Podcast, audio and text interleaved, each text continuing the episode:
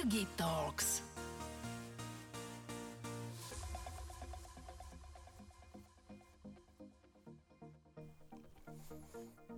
Rodak z Partizánskeho, absolvent matematicko-fyzikálnej fakulty Univerzity Komenského v Bratislave. V reklame pôsobí už od roku 1995. Dlhé roky pôsobil v agentúre Victor Lovebar. Následne si prešiel viacerými pozíciami a agentúrami, aby nateraz zakotvil v Malenlov GGK ako kreatívny riaditeľ. Člen poroty súťaže Zlatý Klinec 2021. Je autorom knihy či textov pesničiek pre Hex, Laca Lučeniča či Pala Hamela. Vlado Slivka. Ahoj. Vládko, vítaj v podcaste Edytalks, ktorý pripravujem v spolupráci s portálom Actuality.sk. A ja som veľmi zvedavý, čo sa všetko o tebe dnes s poslucháčmi dozvieme. Lebo ja ťa nejaký ten piatok už poznám, ale je to také, že poznám to, že sporadické kamarátstvo a priateľstvo, ale som si istý, že máme o čom sa dnes porozprávať. Ja ďakujem za pozvanie a prišiel som sem presne s tým istým, že čo sa o sebe dozviem, pretože spolieham na to, že ty si šikovný chalán a vydoluješ zo mňa kadečo a ja sám som zvedavý, že na čo všetko pospomíname a do akých zaujímavých súvislostí tie veci dáme. Takže ďakujem za pozvanie. S radosťou. Moja rola je veľmi jednoduchá. Ja sa len pýtam, dolovať budeš ty. Áno. Ale ty mi pomôžeš. S radosťou. Tak začnem rovno nahadzovať. Okay. A keďže si teda poslucháč aj podcastu, tak vieš, že je tu taká úvodná rubrika Kto si ty jednou vetou? No, to je záľudná rubrika, to už viacerí skonštatovali, pretože sa to samozrejme aj mení sa to časom, mení sa to v priebehu dňa, mení sa to, iné je, kto som ja v robote, iné je, kto som ja doma, ale teda, ak chceme možno nejakú takú rámcovú charakteristiku, tak chodím svetom už 50 rokov, je to dosť, a z toho polovicu času som kreatívec. Čiže živí ma kreatívna tvorba, som idea maker, pracujem v reklame, ale myslím si, že ten idea maker sa dá v mojom prípade možno charakterizovať aj tak širšie ako len z hľadiska reklamnej tvorby. K tomu sa asi dostaneme. Super, teším sa. Aké sú tri slova, ktoré ťa charakterizujú? Áno, toto je tiež pekná rubrika.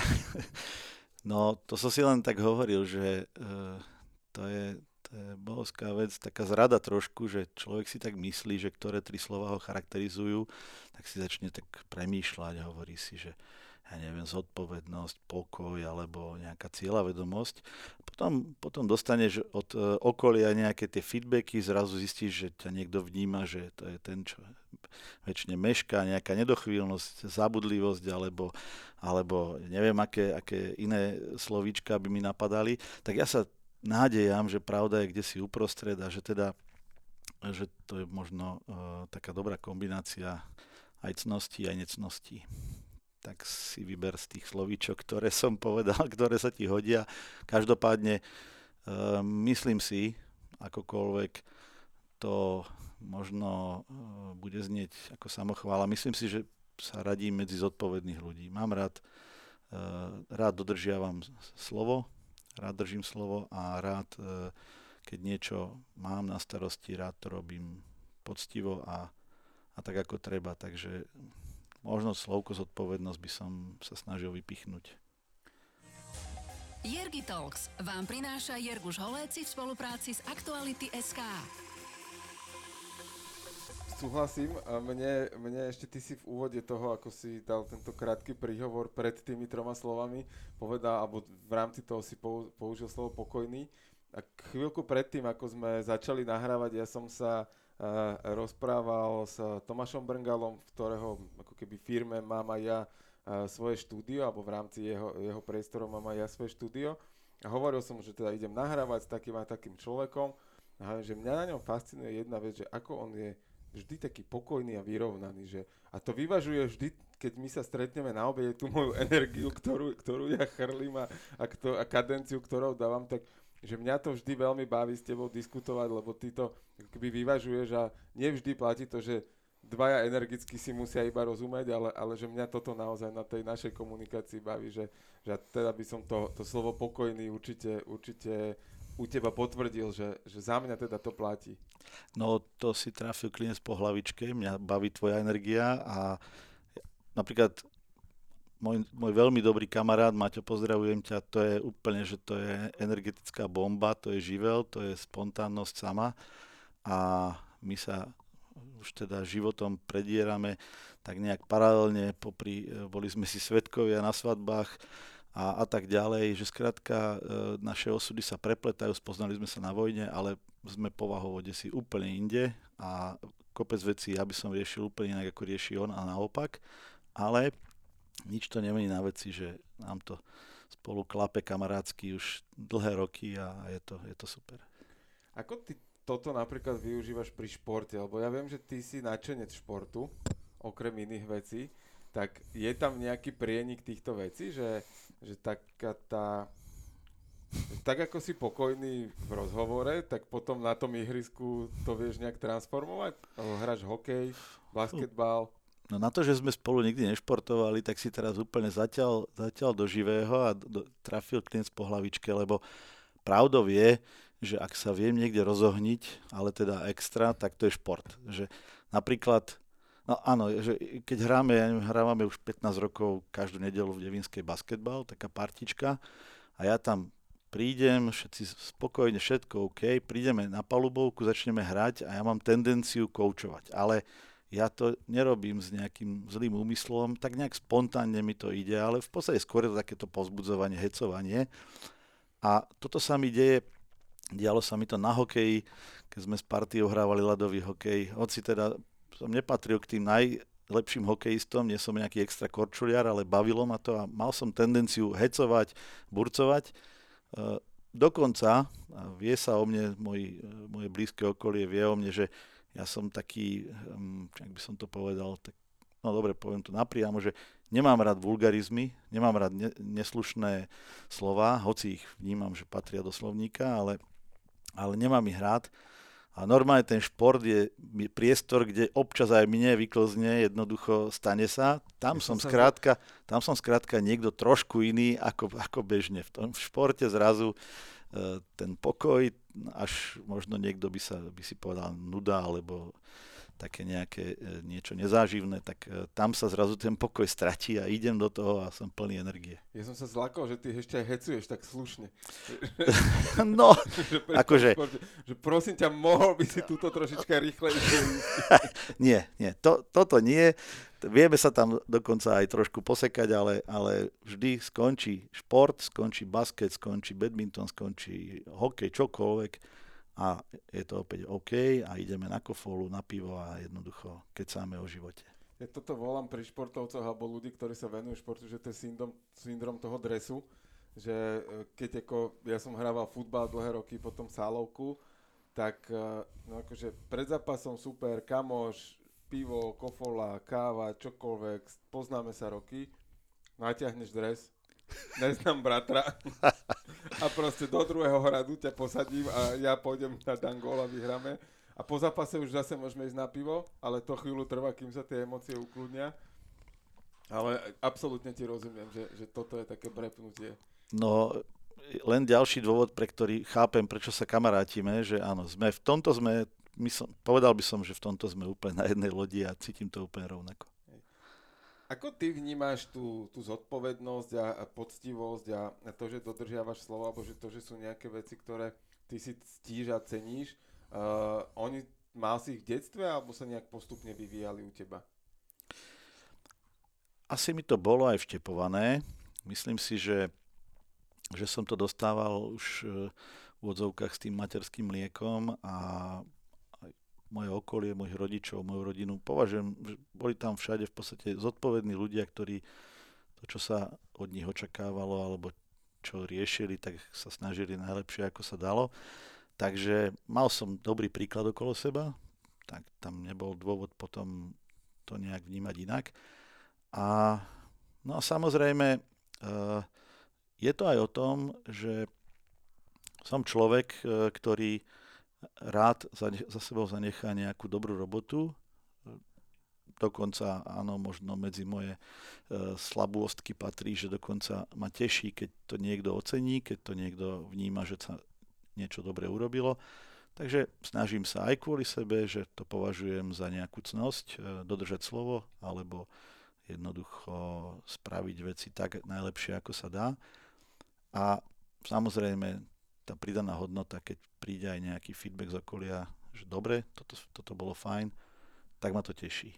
Je to možno súčasť tej reklamnej branže, že kebyže v tom segmente je veľa tých či už kreatívnych súťaží, alebo aj výsledkov orientovaných súťaží, to môžeme v úvodzovkách nazvať, že tie agentúry tam medzi sebou súperia, že, alebo hodnotenia, či už stratégií, marketérov a tak ďalej, že kebyže tá práca tých reklamných agentúr je okrem toho hodnotenia klienta, ktorému to prezentuješ ako ideu a on sa rozhoduje, či do toho ide alebo nejde, až po to, že keď už je to úspešný projekt, tak sa niekde prezentuje na nejakých súťažiach a tak ďalej, že je to možno podporené, že preto ťa tam tá branža aj baví, že toto je pre teba nejaký svojím spôsobom motivácia? No, myslím si, že toto určite nebolo na začiatku toho celého, že stále to vnímam ako pekné nice to have, ale nebolo to to, že idem robiť tamto, lebo tam ma niekto ocení a budú ma potlapkávať po ramene. To by nefungovalo. Ono to je najhoršie, keď to niekto aj ide s týmto robiť, alebo sa týmto smerom orientuje, pretože toto je veľmi nevyspytateľná branža. Kreativita je niečo tak nemerateľné, ako to je možno, to ešte bude asi o tom reč, ale to je dramaticky odlišná vec, ako je tá matematika, ktorú som vyštudoval, kde máš jeden správny výsledok na jedno zadanie, jednu rovnicu. Ale... Možno viacero spôsobov, ako sa k tomu výsledku dostať. Niekedy áno, niekedy nie, ale áno, je to tak, že len tam je teda v podstate úloha a je tam, dajme tomu veľakrát, alebo väčšinou jedno správne riešenie. Kdežto pri kreativite je milión riešení a nikto nemôže povedať, že toto je správne, toto je nesprávne. Keď si spomínal, že som bol v porote Zlatého Klinca, tuším 5. krát alebo 4., neviem už, za ten čas, čo pôsobím v tejto branži. Tak vždy je to o tom, že po každom klinci sa branža pozerá a hovorí si, no hen to malo byť inak, tam to malo byť inak, hen to bolo dobre, tam to nebolo. A v podstate vždy je to sumár nejakých subjektívnych názorov. Jednoducho, nie je to ten beh na 100 metrov, že tlačím stopky, dobehnu, zmeriam, pozriem časy a je to vybavené. Tu sa na to musíš pozrieť. Je to zložité a na tú istú vec, na ten istý kreatívny nápad sa niekto pozerá optikou, wow, toto je skvelé a niekto povie, čo ja viem, mňa to nejak neoslovilo. A ani jednému nemôžeš povedať, že nemáš pravdu. Je to len snaha o akúsi objektivizáciu niečoho tvrdosubjektívneho. Preto spoliehať sa tu, že tuto idem, lebo tuto dostanem nejaké ocenenie alebo čo, to je teda akože veľký omyl. A skôr, keď do toho ideš s tým, že ťa to baví a ja som jednoducho naozaj do toho vhupol takou nejakou obklukou z toho matfizu, že to bola veľmi kuriózny postup, tak ideš do toho s tým, že baví ťa jednoducho vymýšľať. Tiež je to riešenie úloh, každé zadanie aj v reklame je nejaká úloha, ale máš viacero tých možností a viacero možných riešení, no a teba baví nájsť nejaké, ktoré zarezonujú najviac. Aké ty si mal detstvo a vzťah k škole? No, detstvo som mal, myslím si, že táto moja generácia, sme naozaj tie husákové deti a ja som jednoducho sa narodil krátko po invázii sovietských vojsk, takže som ročník 70, čiže to bolo detstvo v období, jak sa hovorí, že normalizácie. Samozrejme, keď si dieťa, vnímaš tie veci inak. Mali sme, nejako boli dané noty, krajina fungovala v nejakom móde a ja si trúfnem povedať, že som mal pekné detstvo, že som zažíval všetky tie veci, ktoré zažívali asi mnohí moji rovesníci, čiže áno, prišlo sa zo školy, taška letela do kúta, hral sa futbal, v zime hokej, hral sa, neviem čo, behalo sa na bicykloch, naháňali sme sa, stávalo sa veľa, som z Partizánskeho, mladé mesto, tak sme tam behali po stavbách, dneska by mi asi vlasy dúbkom stávali, keby môj syn takto behal, ale jednoducho toto sa všetko dialo, chodil som na prázdniny do nedalekých Bošian, tam som mal kamarátov, skrátka bolo to čarovné, bez nejakého káravého postoja. Poviem len, že mal som obrovské šťastie, že som zažil detstvo bez internetu. Jednoducho bolo to úžasné. Ja na to spomínam veľmi rád. Akokoľvek nesúhlasím a s tým, ako boli nastavené vtedy veci ohľadom toho spoločenského vývoja. To znamená, že nejaká tá demokracia tu veľmi nemala miesto, bolo to skôr o veciach, ktoré, že boli sme tu v takej tej svojej ulite, v takej tej svojej záhradke uzavretí a mohli sme tak nejak pozerať, že čo je tam, ale nemohli sme tam veľmi, veľmi ísť. Netvrdím, že mi to vtedy nejak dramaticky vadilo a nepozerám sa na veci tak schematicky, že tuto to bolo zlé a tam to bolo dobré, to som tým povedať nechcel, ale myslím si, že to zriadenie také, aké bolo, nebolo to OK, ale to detstvo, nebránilo mi to v tom, aby som zažil pekné detstvo. Jasne. A čo sa týka tej školy, ešte ak tam znela otázka aj o škole, tak ja som mal, trúfnem si povedať, že aj na základnej škole a potom aj na strednej šťastie v princípe na veľmi fajn pedagógov, aj spolužiakov, s mnohými sme dodnes v kontakte. Takže proste sú to veľmi príjemné, milé spomienky, ale to celé končilo potom v 89., keď som išiel na vysokú školu do Bratislavy a zažil som, chlapec z malého mesta prišiel do veľkého a o 2 mesiace na to vypukla revolúcia a všetko bolo inak. Na tej základnej a strednej škole boli tam nejaké veci, ktoré ťa bavili viacej z tých predmetov? K čomu si inklinoval? No určite áno. Zaujímavé bolo, že napríklad s matematikou, keď poviem, že dobre, vyštudoval som matfiz, tak to by malo znamenať, že asi som od malička bol posadnutý matematikou, alebo že mi to strašne dobre išlo, alebo neviem čo. Tak matematika je taký pekný príklad takých kotrmelcov, ako sa ti to vie v živote niekedy udiať, aké je to nevyspytateľné, že napríklad na základnej škole môj matematikár, pán Kamil Cisár, také čarovné meno, tak to musím spomenúť, nás učil matematiku, bol to tvrdás, prísny učiteľ, naozaj, že mal rešpekt. Zároveň nás viedol krúžok gymnastiky, to je taká akože zaujímavá kombinácia, som chodil chvíľku na gymnastiku, ale bol to učiteľ, ktorý nás naučil, ktorý ma tak do tej matematiky, by som povedal, ponoril, alebo ma to tak bavilo, že som v podstate veľmi rád išiel aj na matematickú olympiádu, dokonca som bol asi, tuším, zo školy jediný úspešný riešiteľ okresnej olympiády v Topolčanoch. Takže fajn, super, vyzeralo to, že OK. Zbieranie toho uznania prichádzalo. Áno, zbieranie uznania prichádzalo a matematika paráda. A potom som prišiel na strednú školu a tam bol taký sek. A tam mi nesadla úplne učiteľka, ale nechcem to hádzať na ňu. Nechcem to hádzať na pani profesorku, ale myslím si, že mi to nejak nesadlo úplne a tam to bolo trošku trápenie. Jednoducho nebol to zrazu taký zážitok chodiť na matiku. A hoci vždy, keď som napríklad, stál pri tabuli, všetko bolo OK, ale nevedel som napríklad písať písomky. To bolo peklo. Ja som tam vedel spraviť chybu, že 6x6 je 12. Ja som, akoby mi zrazu niektoré tie elementárne veci v tom strese tej písomky zrazu, ja keby som si prehodil znamienka. Toto som nechápal, nerozumel som tomu. No a takže som mal s matikou na strednej, trošku som sa akože tak vytrápil a o to väčšie bolo prekvapenie, keď som v podstate potom zahlásil, že idem na matfiz. No a čo si pamätám z ročníka, som bol na Gimpli, išli sme tam viacerí, bolo nás asi 15, a bol som jediný, čo tú školu dokončil z nášho gymnázia, z nášho ročníka. Takže to bolo také kuriózne.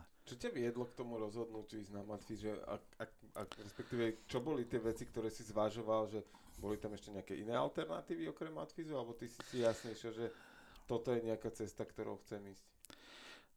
No, to by som ešte asi upresnil, že matematika samozrejme nebola jediný predmet, ktorý ma bavil, okrem takej klasiky, že ma bavila telesná a nebavila ma hudobná, lebo nás nutili spievať a som sa hanbil a úplne ma, absolútne ma nebavila. Tak si začal skladať texty. No, a nebavila ma vôbec, ale že vôbec výtvarná, lebo som nevedel malovať a to bolo že pre mňa frustrujúce, lebo páčilo sa mi, keď niekto niečo pekné namaloval, ja som to nevedel, Takže boli rôzne takéto predmety, ale čo sa týka matiky, ono vo finále to, že ísť na matfíz nebolo dané tým, že hurá, idem riešiť matematické rovnice. Matika ma bavila kvôli tomu, že v istej dobe začali hrať prím počítače.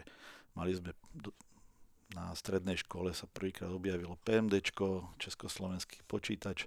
Potom sme zrazu doma mali Deltu, taký pokračovateľ ZX Spectra legendárneho. Mali sme potom Atari. A tieto 8-bitové počítače, to začalo byť že veľký fenomén. No a keď som sa pozeral po tých školách, tak na tom matfize mali taký odbor, ktorý vyzeral, že by som mohol mať veľmi veľa dočinenia s počítačmi. Bol to vedný odbor matematický, ale oni vtedy akože vymysleli také medziodborové štúdium, že to ti dokonca bolo, že medzi matfizom a elektrofakultou.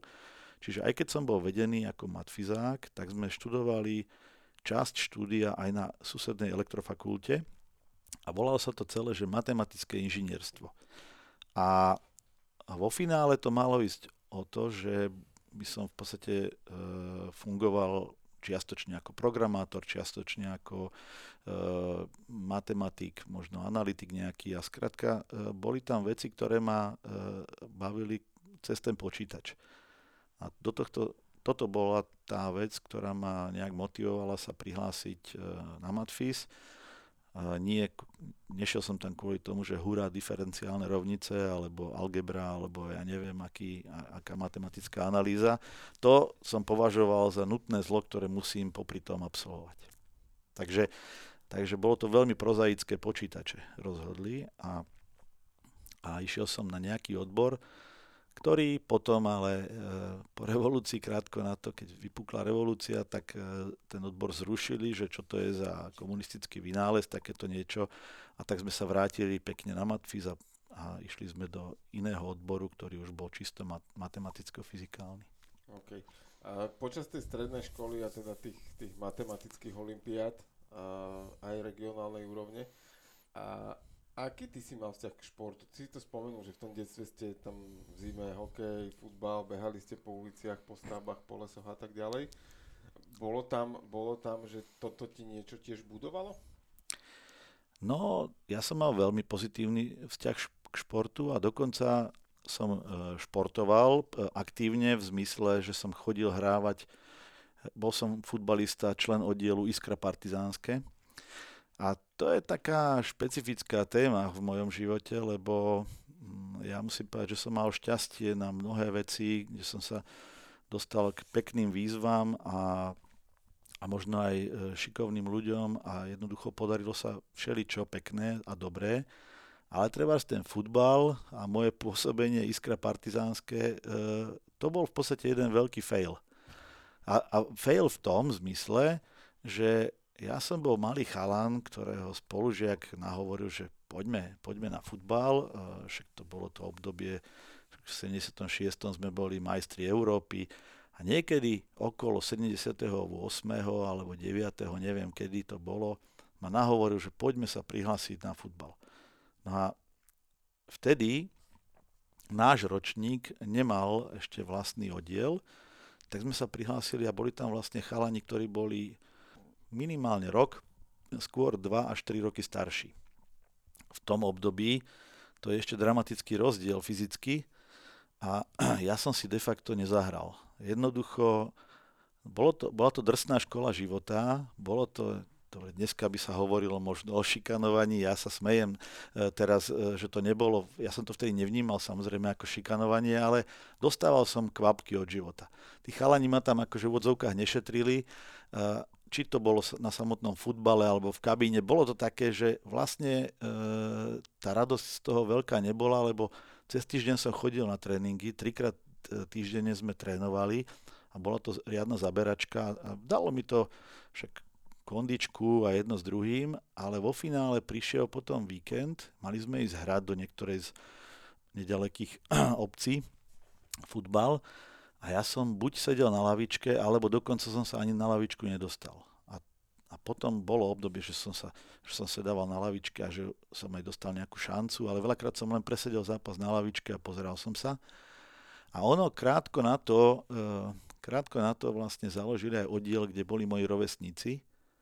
Ale tak to bolo nejak tak zvláštne nastavené, že to by bola akože potupa ísť tam, že to by znamenalo, že som to nedal. A jednoducho celých tých, ja neviem, koľko som chodil na futbal, 8-9 rokov, som bol takto, že kúsok vyššie, s tými vekovo vyššími. A v podstate to celý čas bolo také, že nejaká extra futbalová kariéra z toho nebola. Ale dalo mi to, myslím si, veľmi veľa v tom, že dobre, nevzdať to, ísť. Samozrejme, ja som tam mal vtedy aj veľmi šikovných spoluhráčov, ktorí potom hrávali aj normálne, že extraligu. Takže aj objektívne by som povedal, že to bolo náročné. Takže keď som potom prišiel na vysokú školu a mali sme tam futbalový turnaj, celoročný futbalový turnaj halový tímov a mali sme tam 25 mužstiev, a ja som založil jedno mužstvo s kamarátmi, tak sme to vyhrali nakoniec. A to bol akože celoročný turnaj, kde naozaj sa hral počas roka x zápasov. Čiže vo finále som si povedal, že na niečo to bolo dobré. Aj tie také trošku príkoria, aj takéto, že nevzdať sa, aj keď sa nedarí, alebo to je také frustrujúce, že prídeš na víkend, si ideš zahrať a vlastne sa nedostaneš na ihrisko. Tak tá lopota, tie tréningy a možno aj taká chuť presadiť sa, aj keď proti možno nejakej presile, že niečo mi to podľa mňa dalo do života. Dve myšlienky mám teraz a neviem, s ktorou začať. No, nech sa páči. Obidve ma lákajú. Vypočujem si obidve. Jedna je vyslovene otázka a to, že ty si tam spomenul takú vec, že ísť do toho druhého klubu by bola akože potupa, alebo akože nie je úplne správny krok. To si to tak vnímal ty, alebo to niekto aj povedal? Povedali to. Bolo to tak prezentované aj samozrejme, že ja som to tak akoby prevzal vtedy. To, vieš, si malý chalan, máš, ja neviem, si tretiak, štvrták na základke, tak akože trošku sa pozeráš okolo seba, že čo sa deje a bolo to naozaj formulované v zmysle, že ako nejaké podlezenie látky, ako nejaké, čo to by bolo. Hádam by si nešiel tam k hentým, čo to sú prípravkári, ty už si mladší žiak. No tak v podstate celý čas to bolo také, ono to detstvo vie byť aj drsné, ako dosť drsné, tí decká si veľa nedarujú veľakrát, ale je to asi dobrá škola života, takže nebolo to, že ja som si tak vyhodnotil, že no to nemôžem tam ísť. Lebo tam boli chalani, ktorí boli tak starí ako ja. To znamená, že by som tam skôr našiel nejakých kamošov spomedzi spolužiakov. Neboli tam úplne, že spolužiaci. A ešte tento môj kamoš, ktorý ma tam dotiahol vtedy, on bol môj spolužiak, čiže my sme tam boli dvaja takí podobne starí, len on tam mal ešte staršieho brata, takže mal tam trošku nejaké zázemie. No a v podstate takto som to tam dostával, že to hádam nie, veď to sú takí, že to je trošku iná liga, my sme niekde inde. No tak áno, ja som v podstate rád, že som to tak urobil, pretože hovorím, tam nešlo vtedy o to, aby sa zo mňa stal nejaký profi futbalista, alebo aby som neviem, čo dosiahol vo futbale. Ja si myslím, že to, že som zažil v takomto mladom veku takú pomerne veľkú prekážku, ak som to vtedy vnímal, tak keďže som iné prekážky veľmi nezažíval, že v škole to išlo hladko, darilo sa mi úplne v pohode, všetko nebolo treba ani nejak sa dramaticky pripravovať, taký ten štandard. No tak bolo dobré, že som vlastne s niečím musel trošku zápasiť, že trošku to bolo také, že okay. Vytrvalosť, vydržať takéto. Tak. Ja som zase s futbalom mal trošku inú históriu, to je zase tak ako si pri tom hokeji a výbušnosti a takej tej temperamentnosti pri športe, jak si zhodnotil, že tam asi sme na jednej lodi, tak ja som to mal pri futbale, ale zase trošku iné okolnosti. Ja som s tým sekol zo dňa na deň, z titulu, že som pochopil, že to nefunguje úplne podľa výkonnosti a podľa toho, kto ako na čo má, ale ja som bol brankár a mali sme ísť v sobotu hrať do Dubnice zápas, dôležitý super. My sme hrali prvú nejakú západoslovenskú a bakú ligu ako dorastenci. A v stredu mi tréner hovorí, sobotu hráme v Dubnici, chytáš, priprav sa na to, super, tak som sa tak tešil a sme došli do Dubnice a nechytal som. A nedostal som k tomu vysvetlenie, tak som povedal, že ani ja nebudem nikomu nič vysvetľovať, ja kašlem, mám tu ja na to. Takže ja som v tom zľahka radikálnejší. Takže, ale zase, tiež sa na to pozerám veľmi pozitívne z dnešného uhla. Z toho titulu, že ja som ten futbal naozaj bral veľmi vážne. Že ja som proste aj nejaké výbery Bratislavy, reprezentácie a tak ďalej, že toto všetko ako keby ja som tam mala a ja som sa naopak videl v tom, že ten šport je niečo, kde to chcem ťahať. A potom prišlo toto, ja som to zo dňa na deň dokázal opustiť. Nejak som doklepal aj strednú školu, že nehovorím, že ma to úplne bavilo a že to išlo akože s prstom v nose, ale išlo to. A potom som sa začal na vysokej škole venovať tomu, čo ma naozaj, že som našiel to, čo ma baví a začal som sa v tom rozvíjať a venovať až som tu dnes. Keby sa možno v ten zápas odohral inak, tak možno dneska, síce už som mohol byť slávny brankár celosvetový, ale nesedeli by sme tu asi a nerobili tento rozhovor. Takže ja som vďačný za to, že to takto dopadlo, ale tam ako keby, že keď sme tam pri tom na úvode hovorili teda, že toto si ideme na jednej vlne, tak tuto ja som bol ten, že ja veľmi nemám tú trpezlivosť s takýmito vecami a keď to nejde takto, tak to pôjde inak a idem ďalej. Ja myslím, že tieto peripetie osudu sú veľmi čarovné, lebo naozaj je to zaujímavé. Ak som aj spomínal tú matiku, že tak išlo to hore-dole, že taká tá sinusoida. Ono to v živote tak s tou sinusoidou často chodí. Hovorí sa, že aj reklamné agentúry fungujú na sinusoidách, že idú tak hore-dole, hore-dole. A že mne je sympatické to tvoje riešenie a priznávam, že už samozrejme, už som veľký chalan a už niekedy aj ja riešim veci razantnejšie a radikálnejšie, ale teda tá skúsenosť bola zásadná a ako vravieval môj kamarát nebohý Peter Pišťanek, skúsenosť je neprenosná, jednoducho to som asi mal zažiť a potreboval zažiť. A v podstate myslím si, že je dosť častý úkaz, a teraz nechcem zase pranierovať a generalizovať celú generáciu teraz tých mlaďasov, ale že práve schopnosť vytrvať pri niečom, aj keď to nejde úplne, a trošku tie prekážky zdolávať a nepodliezať alebo neskypnúť to nejak veľmi rýchlo, že toto trošku chýba. A to podľa mňa vlastne tým ľuďom, je to, povedal by som, že o niečo ich to oberá. Možno ich to obohacuje o to, že dobre, toto nejde, idem rýchlo na niečo iné, a však nájdem jedného pekného dňa, čo to bude, ale aj ten moment toho zápasenia s nejakou nepriazňou osudu je pomerne zásadná vec a skúsenosť. Určite je to fantastická vec. Ono to je možno o tom, že ako silnú motiváciu ten človek má, prípadne nejakú veľkú bolesť musí znášať tým dočasným neúspechom a nedosahovaním toho cieľu, že toto sú možno nejaké uhly. A ja som to keby nedával ten môj príklad na základe toho, že hodnotím, že jedno je dobré a druhé zlé, alebo jedno je zlé a druhé je dobré. Skôr, že tie životy sa vyvíjajú rozdielne a každý reagujeme tak, ako najlepšie teda vieme v danej situácii. A ako nám to možno vyhovuje, alebo nakoľko sme odvážni, konzervatívni a tak ďalej, čo je absolútne v poriadku. Počúvate Jergy Talks, Podcast plný inšpirácie.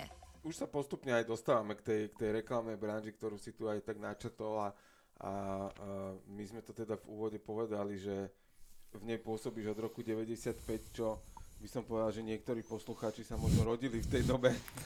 Asi tak. Takže je to nejaký ten piatok a začnem možno ani tak nie, že ako si sa k tomu dostal, ale začnem úplne tak, že ako sa tá doba reklamy zmenila za tie roky? Uh-huh. No, tak zmenila sa dosť zásadne, pretože už len to vnímanie reklamy je iné. Ja som začínal v časoch, kedy ľudia dobrovoľne v prime time na súkromných televíziách pozerali relácie typu reklamátor a tešili sa z toho odhalovania point v reklamách a bavilo ich to. Dneska tie reklamy idú a tí ľudia prepínajú a sú z toho otrávení. Ale každá telka to má rovnako tie breaky, takže není kam prepínať. A není kam prepínať, áno, všade ťa to nájde. Takže už len to vnímanie reklamy, vtedy to bol nový fenomén, vtedy to bolo niečo úplne nové. Ja si pamätám, že keď sme robili reklamu na Budíš, takú kreslenú, tak keď som potom prišiel domov a ešte sme po rodinách na nejakých návštevách, tak my tam malé deti, čo sme mali známych, tak považovali za zaujímavú atrakciu alebo za skvelú vec, že mi recitovali texty reklám a ich to bavilo a tešilo ich to. Ako netvrdím, že to je želaný stav, len hovorím, že vtedy tá reklama akoby bola niečo nové, neokúkané, neotravné a viac také možno hravé. Aj so všetkými tými chybičkami krásy, ktoré to malo, že to bolo také pokusy omily a také, že no boli to tie pionierské časy. A dneska samozrejme už máme iné know-how, už máme aj iné skúsenosti, aj v dobrom, aj v zlom. Vždy je to o tom, že v niečom sa doba zmenila k lepšiemu, že sa jednoducho máme viac dát, viac informácií, lepšie poznáme aj spôsob, ako sa to robí, máme viac skúseností aj zo zahraničia, je tu veľa sieťových agentúr, internety pomáhajú k tomu, že vidíme, jak to robia iní. A na druhej strane je to možno veľakrát aj taká väčšia hra na istotu, vznikli za ten čas všelijaké také tie veci typu hypotekárny syndrom alebo tí manažeri, ktorí nechcú riskovať a preto v komunikácii volia cestu na istotu, pretože majú nejakú hypotéku a potrebujú, aby veci sa dali zdôvodniť, takže tu focus group a tu nejaký prieskum, ten povedal to, ten povedal tamto a tým pádom to takto musí byť. A zabúda sa niekedy buď na ten rozmer nejakej spontánnosti alebo hravosti, alebo nejakého aj rizika. Ako keby keď to máš, že tak trochu alibizmus možno? Keby som to určite povedal? Jednoznačne. Povedal si to podľa mňa veľmi dobre. A to nie je v zlom smerom k tým ľuďom, ale áno, keď máš zrazu motiváciu, nie že urobiť to najzaujímavejšie, alebo najoriginálnejšie, alebo najhravejšie, ale chceš len, dajme tomu, sa udržať v nejakej pozícii a neurobiť chybu, tak v tej chvíli nejdeš do nejakých možno odvážnejších riešení a rizík, áno, ale hráš to tak na istotu, kde možno veľa nepokazíš, ale ani veľkú dieru do sveta nespravíš. Takže je to čiastočne, to slovo alibizmus sa mi k tomu zdá veľmi vhodné.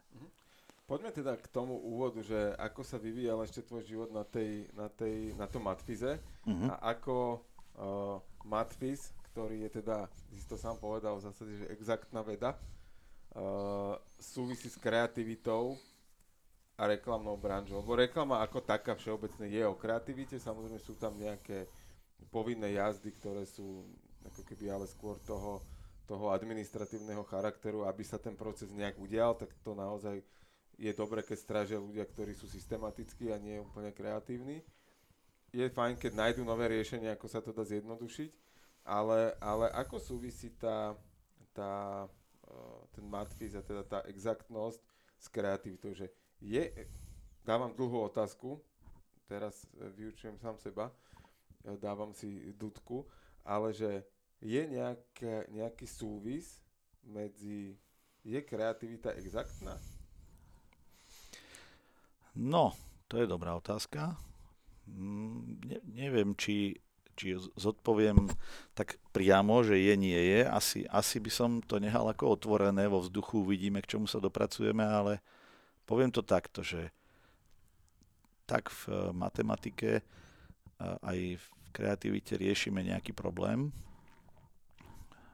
Tam riešime rovnicu, tu riešime, ako niečo niekomu povedať, aby si to zapamätal, aby mal k tomu, dajme tomu, lepší vzťah, alebo neviem čo. Čiže máš postavenú nejakú úlohu a ty máš zvoliť cestu, postup, ako nejaký algoritmus, ako sa dostať z toho bodu, že tu mám úlohu, výzvu, problém, challenge, do bodu, že tu je riešenie, tu je tá big idea, tu je ten spôsob, akým to vyrieším. No a toto je úplne univerzálne. A keď spomínam si, ako nám na matfize náš prvý ročníkový vedúci v prvom roku, keď sme tam prišli, Jaro Jaroš, nám hovoril, že matfiz je skvelá škola, lebo vás naučí riešiť problémy.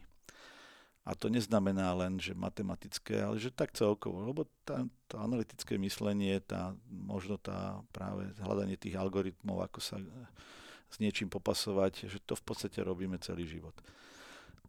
V tomto smere sa mi zdá, že tá škola je vynikajúca škola do života, matematika je pekná veda a hoci áno, nie je to jednoduchá veda, ale je veľmi pekná a v podstate si trúfnem povedať, že určite aj v reklame alebo v kreativite niečo exaktné by sa našlo.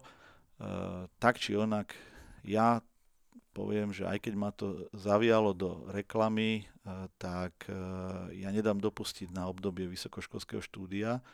Ja som nadšený, to boli nádherné roky, ktoré som tam strávil a keby som mohol aj, že vrátime sa naspäť a že či by som to robil nejak inak, tak ja by som opäť ten matfiz, vôbec nebanujem, že som ho vyštudoval. Akokoľvek sa aj počas toho štúdia ukazovalo, že jednoducho nie som taký ten čistý matfizák, ktorý je o tých číslach a ponorený do toho a to je môj svet, tie abstrakcie, ale paralelne už tam boli rôzne náznaky, jasnejšie alebo menej jasné, že aj taký ten svet toho, nazvime to v úvodzovkách, umeleckého rozmeru, že ma to tiež láka a tak som tak paralelne tak prestupoval a až kým sa nestala tá výzva, že je šanca robiť niečo aj z reklamov. Ale to som chcel tým povedať, že to obdobie toho matfizu bolo úžasné. Ja som tam zažil aj kopec nematematických zážitkov typu, že som zrazu bol členom filmového krúžku, respektíve filmového klubu. Mali sme tam legendárny filmový klub Ačko, ktorý bol ešte pred nostalgiou a 901. Chodilo tam kopec študentov a ja som tam chodieval a on som si hovoril, že ježiš, ja mám tak rád filmy, aby som sa tam rád aj prihlásil, že aby som bol akože ešte viac filmoklubár, tak som sa prihlásil, no a to bola zrada, lebo oni ma prijali a povedali tak, a my potrebujeme premietača, takže budeš premietať. Ja pozerám na nich, oči sa mi zväčšili jak nemenovanému politikovi a jednoducho dobre, naučili ma premietať a ja som premietal. Len keď premietaš, tak z toho filmu veľa nemáš. No. Tedy tie premietačky fungovali trošku inak, dva hlučné stroje, ktoré si musel z času na čas prepínať. No bola to divočina, ale dneska sa už usmievam, len teda mal som zrazu z tých filmov oveľa menej ako dovtedy. Mám výborný paralelu. Ja som mal teraz nedávno stretnutie s takými ľuďmi z Red Bullu, kde si akože aj nejaké zážitky rozprávajú zo života a tak. A jeden z nich nám opísal, že ako on tam nastúpil a čo ho čakalo po nástupe. A teda prišiel a bola akcia v Prahe, takéto spúšťanie sa ľadovým korytom z hradu na malú stranu. A teda, že poď, ideš na Iveci, už máš zamestnanec, ideš nám tam pomáhať. Tokom sa tak celí tešili, jak tam teda ide, že super, že jak ho berú do partie. A príde tam teda na event, že čo mám robiť? No, ty budeš otvárať plechovky. A on, OK, dobre, a kde mám, čo mám robiť? Tak ho zobrali do nejakého akože backstageu, 7000 plechoviek za večer musel otvoriť, lebo sa to tam proste miešalo do neviem čoho všetkého. Takže to bol jeho prvý event s Red Bullom. Takže absolútne to úplne štimuje s tým, že ako si, akože zvonku to vyzerá luxusne a aké sú to parádne eventy a aké to filmové štúdio super, tak keď premietaš, tak toho moc filmu nemáš, tak on tiež toho eventu veľa nemal. Teda ten keď zavrel oči, tak musel vidieť plechovku. To máme 20 rokov, že doteraz ju vidí v zásade, ak ešte otvára z tej palety. Áno. Takže ale bavil sa. Je tam doteraz ten človek. No. Je tam doteraz a je to už nejaký ten piatok určite, čo sa toto udialo, takže áno, akože mne to hneď evokovalo túto príhodu, ako si spomenul tú filmarinu, že teda k tomu vzťah. To bolo čarovné, že ja fakt som bol akože veľký fanúšik filmov, ja som o tom strašne veľa vedel, ja som prišiel nadúpaný, plný informácií, som si hovoril, že kto vie, na čo všetko ma využijú. A teraz to premietanie, to bola naozaj hrdlačina, ale aj o tom, že tam si mal také tie okienka, z ktorých vidíš do tej sály, či je všetko v poriadku. A to okienko bolo také, že keď si sedel na stoličke, tak bolo vyššie a nevidel si. Keď si stál, tak bolo nižšie a nevidel si.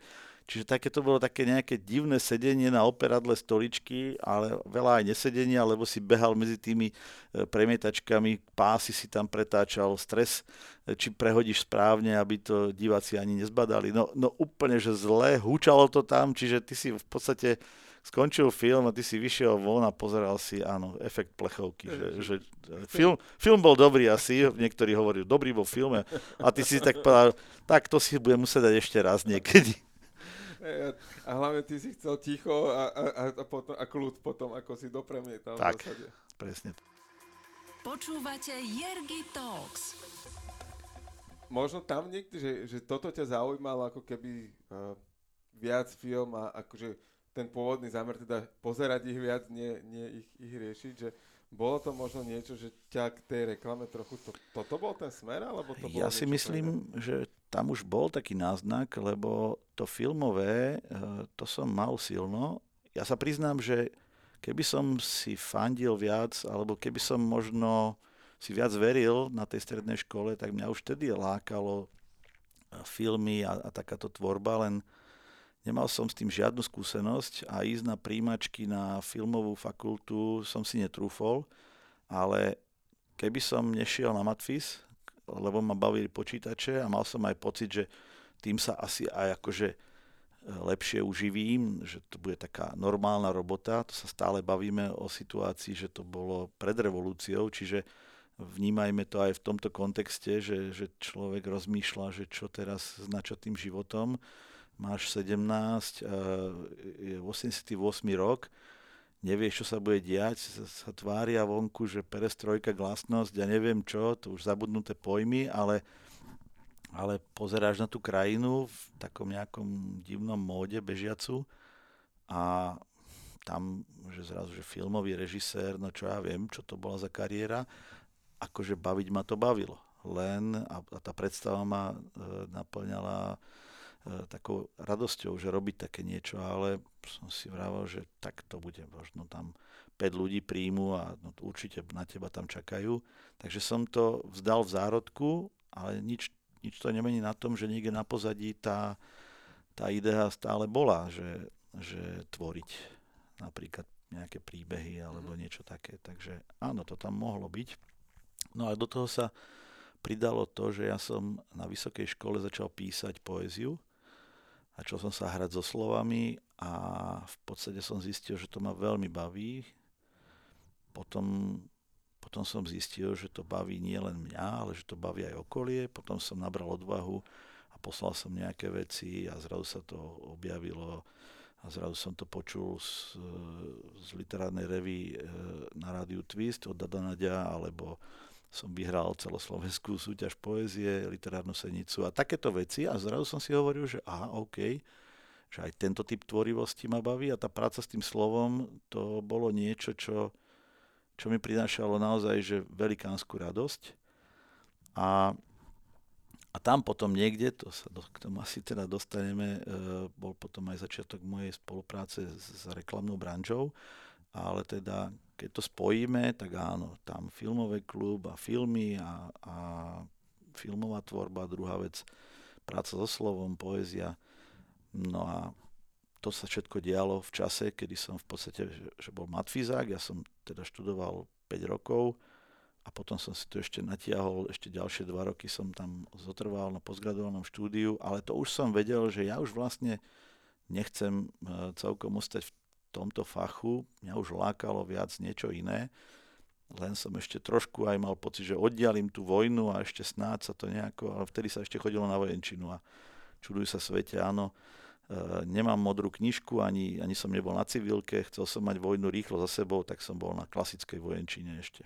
Ale máš odtedy toho kamaráta, čo si spomínal na začiatku. Presne, si pozorný poslucháč, ďakujem, áno, pozdravujem ťa. My sme boli taká zaujímavá dvojica, aj sme, že on sa volá Martin Škorica. My sme Slivka, Škorica, jogurtová dvojica. A na tej jeme reklame ste boli spolu?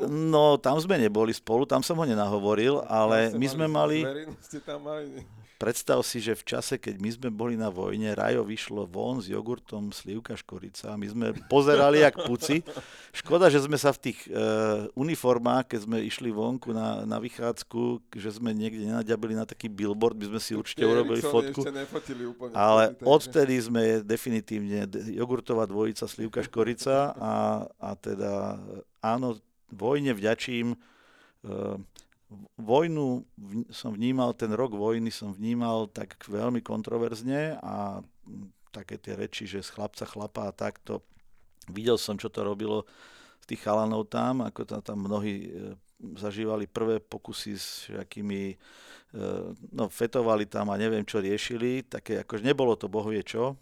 A my sme už boli starší corgoni, to tam tí 18-roční akože sa zoznamovali so životom, kdežto my už sme mali za sebou vysoké školy, ja dokonca ešte 2 roky postgraduálu a už sme boli trošku niekde inde, takže tieto nástrahy išli mimo nás, ale teda, že áno, vojne vďačím za toto priateľstvo, ktoré trvá dodnes a ktoré je skvelé, takže nebudem nadávať na ten rok vojny, lebo toto bolo je super. Je to dostatočná kompenzácia. Bola to, áno, kompenzácia par excellence. No ty už si to načrtol, že teda prišla reklamná branža, svet, kde sa tvorí. No, ten prvý pokus bol veľmi kuriózny, pretože z Victor Lovebarnet prišla taká výzva, respektíve takto, aby som to ešte, aby to bolo zamotanejšie, tak takou nejakou obklukou, ktorú nebudem opisovať, lebo bola divotvorná, ale cez Segru a jej kamošku zo školy som dostal echo, že vo Victor Lovebarnet hľadajú grafika.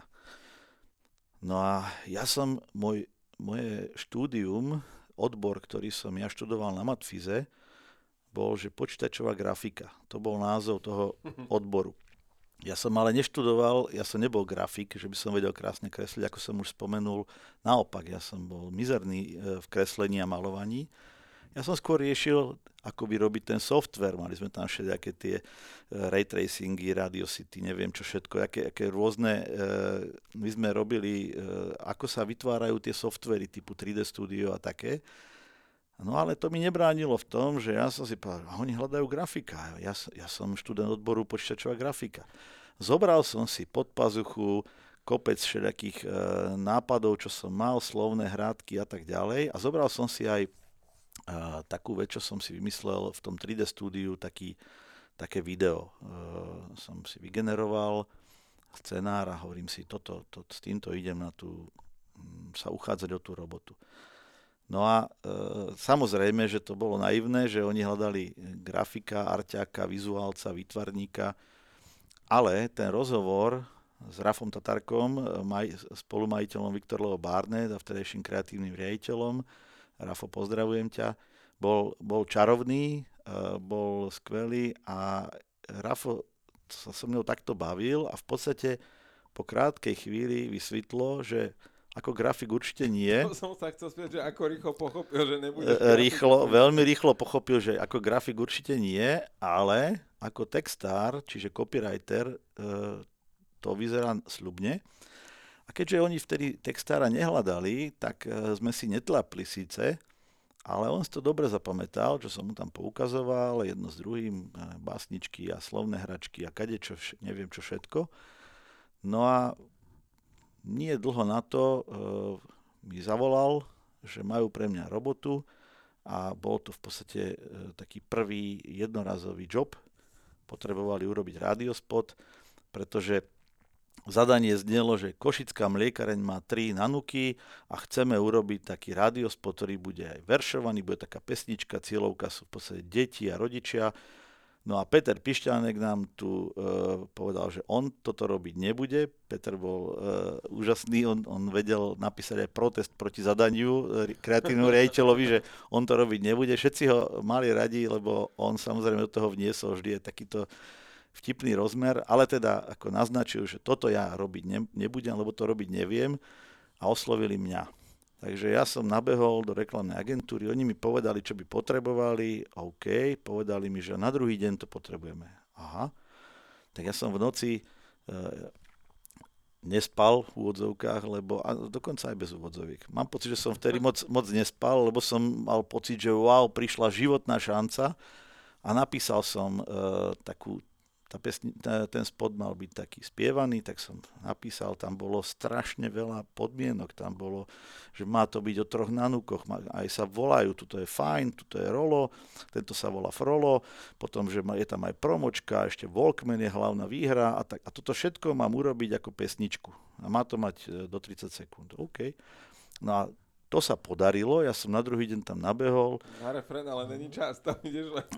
Ja som refrén, nebol čas riešiť refrény, ale každopádne ich oslovilo to, čo som doniesol, páčilo sa im to, zobrali si to, dostal som svoj prvý symbolický honorár a v podstate takto začala moja kariéra. Neznamenalo to, že tak asi náš, si prijatý, bol to externý jednorazový job, ale oni si to zapamätali a keď krátko na to bolo aktuálne, že Peter Pišťanek chcel trošku z reklamy odísť a venovať sa iným veciam, tak vlastne ma zavolali, že či by som to nechcel skúsiť a že on by ma vlastne zaškolil nejaký mesiac, že by mi dal nejaké noty a že by som to prevzal po ňom. Takže toto bol môj začiatok v reklame vo Victor Lovebar. Ďakujem za tú šancu.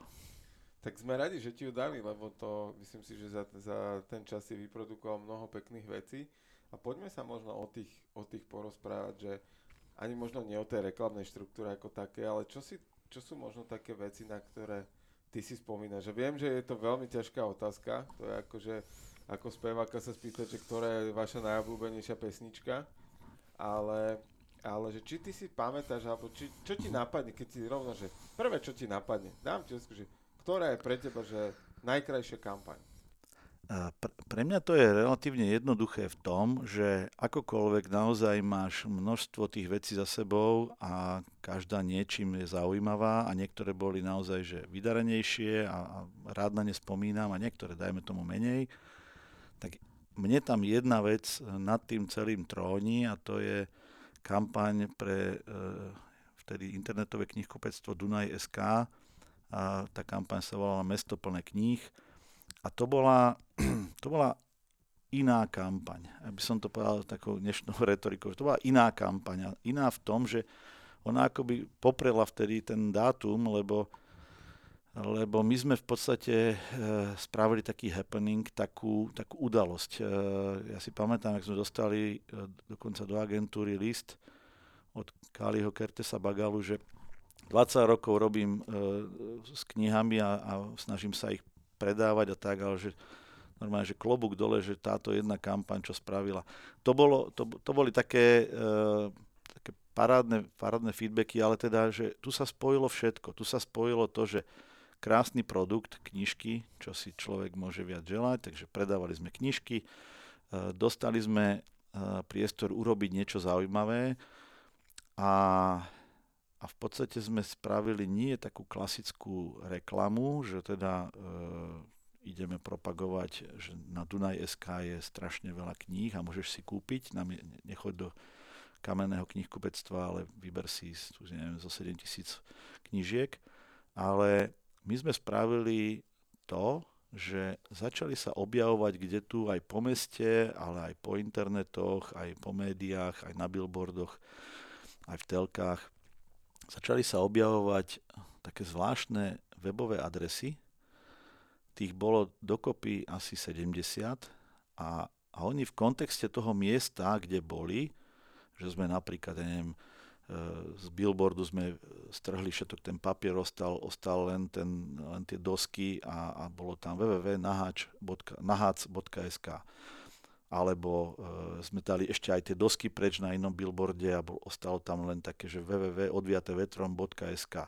A takéto rôzne adresy, bolo ich asi 70.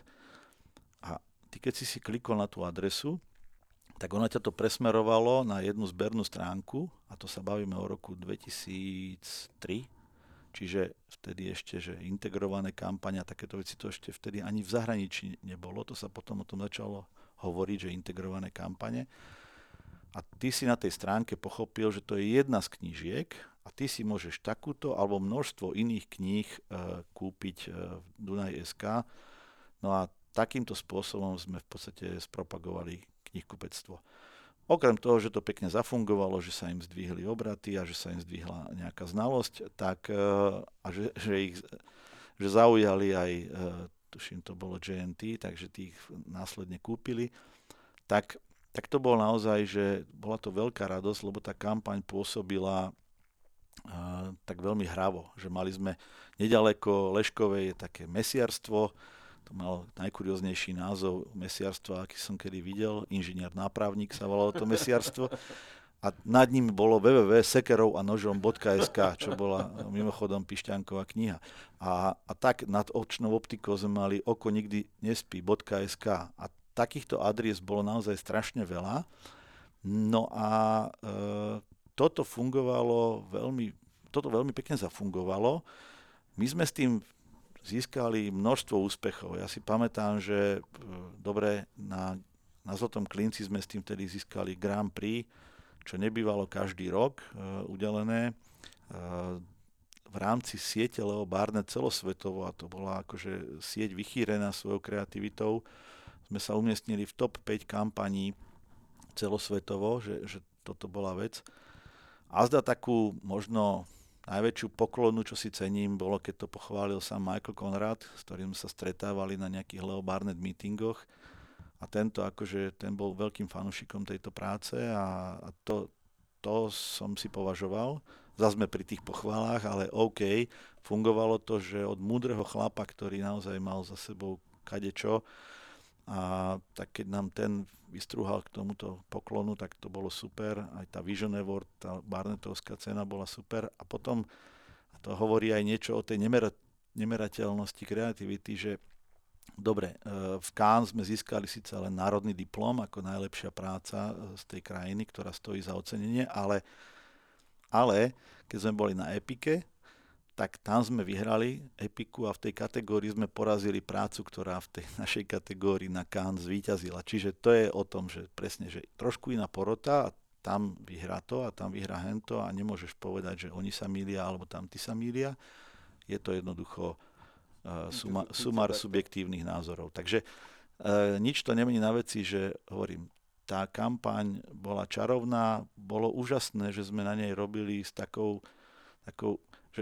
toto bola kampaň, na ktorej sme si mohli naozaj vylamať zuby. To bolo veľké sústo. A ja môžem naozaj len ďakovať osudu, že ja si pamätám, jak som to na tom balkóne, na tej Leškovej, na 3. poschodí, sedel som tam na tom balkóniku, pozeral dole na Leškovu. Ten moment si presne pamätám, keď mi toto skreslo v hlave. A keď som to potom nadhodil a začali sme to riešiť, tak sa normálne, že v úvodzovkách, že naozaj celá agentúra pustila do práce a či to boli Peťo Kačenka, Jonáš Karasek, či to bol skvelý produkčný Tomáš Ručkaj, ktorý nám pomáhal vybavovať tieto veci, Igor Brosman, ktorý to vtedy dosť zásadne podporoval a driveoval, sme sa stretávali, hľadali sme Robohatala, ktorý pomáhal vybavovať mediálne priestory. Bolo to naozaj, že nechcem na nikoho zabudnúť, len som naozaj len pár ľudí vymenoval, ale to bola veľká sila ľudí, ktorí sa do toho zapojili.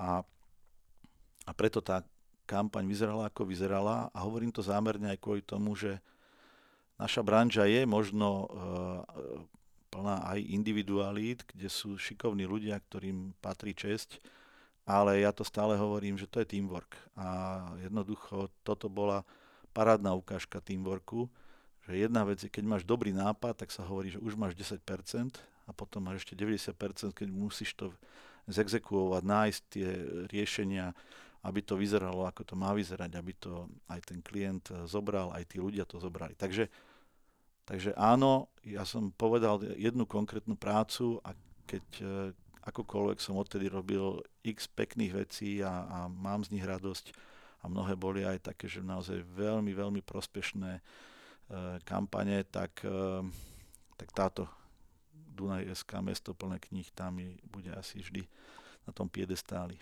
Krásne, ďakujem pekne, lebo veľmi pekne si to podala. Znie to, ako by si to robil včera. V zásade, že máš to naozaj, aj žiariš pri tom, že ako vidno, že si sa do toho obdobia, do tej kampane preniesol naspäť. A mňa zaujala jedna vec, ktorú si, alebo teda viacero vecí, ale jednu by som možno teraz tak na ňu upriamil pozornosť, to je, že ako strhnúť ľudí. OK. Ty si na balkóne prišiel na ideu. Aj to by mohla byť jedna z otázok, že ako si na ňu prišiel, ako sa to robí, že prídeš na ideu, ale poďme sa teraz povenovať tej téme, že ako strhnúť tých ľudí, ako ich presvedčiť na to, alebo ako im to podať tak, že za tebou a za tou ideou pôjdu ďalej a začnú na nej pracovať a poberú ju za svoju a budú mať ten cieľ ju dotiahnuť. Ďakujem za peknú otázku. To je dosť zásadná vec totižto, lebo áno, tých pekných nápadov sú plné šuflíky, a jednoducho aj mne sa to nie vždy podarilo.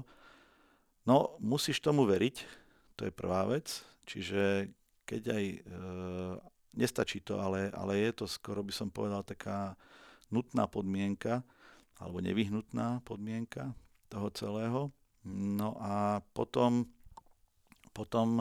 ísť za tým. Ja si pamätám, na sekundu odskočím, že keď sme mali tie meetingy kreatívnych riaditeľov Leo Barnett, tak sme sa rozprávali, čo, kde sa, ako darí, nedarí. A viem, že varšavský Leo Barnetti, oni boli veľmi úspešní, urobili naozaj pekné veci a dokonca v Cannes na najväčšom reklamnom festivale vyhrali kánskych levov s takým produktom, ktorý dovtedy bolo neslýchané, s pracími práškami. A ten vizír, to bola akože vždy paródia vizíra, tie mizírame všelijaké takéto veci, že tie prášky, pracie prášky boli ako... Zatrest. To bolo zatrest a to bolo nasmiech. To bolo všetko možné, len nie kreativita. A tento Darek Zatorský nám hovoril, že on urobil taký pekný nápad, akoby vychádzal z takéhoto efektu snežnej slepoty a že ty vlastne na snehu nevidíš úplne to snehobiele prádlo, lebo je také snehobiele, také krásne, ale on hovoril, že aby sme si to nepredstavovali nejako idylicky, že on 10-krát ten nápad predával u klienta a to nie je, že 10-krát v priebehu, že zadali mu niečo a on 10-krát skúšal v priebehu 2 mesiacov. Nie, že to bolo 10-krát v priebehu 2 alebo 3 rokov, čo ten nápad nosil a oni ho s tým vždy zrušili. Potom už tam chvíľku tam mal dokonca, že zákaz chodiť. Fedor Šrobár. Hej, a on stále hľadal spôsob. A nebolo to len, že dokola išiel a s tým tam pílil nervy, ale jednoducho potom si to doma nejako nafotil alebo niečo skúsil. Čiže on tomu veril, a on si za tým išiel.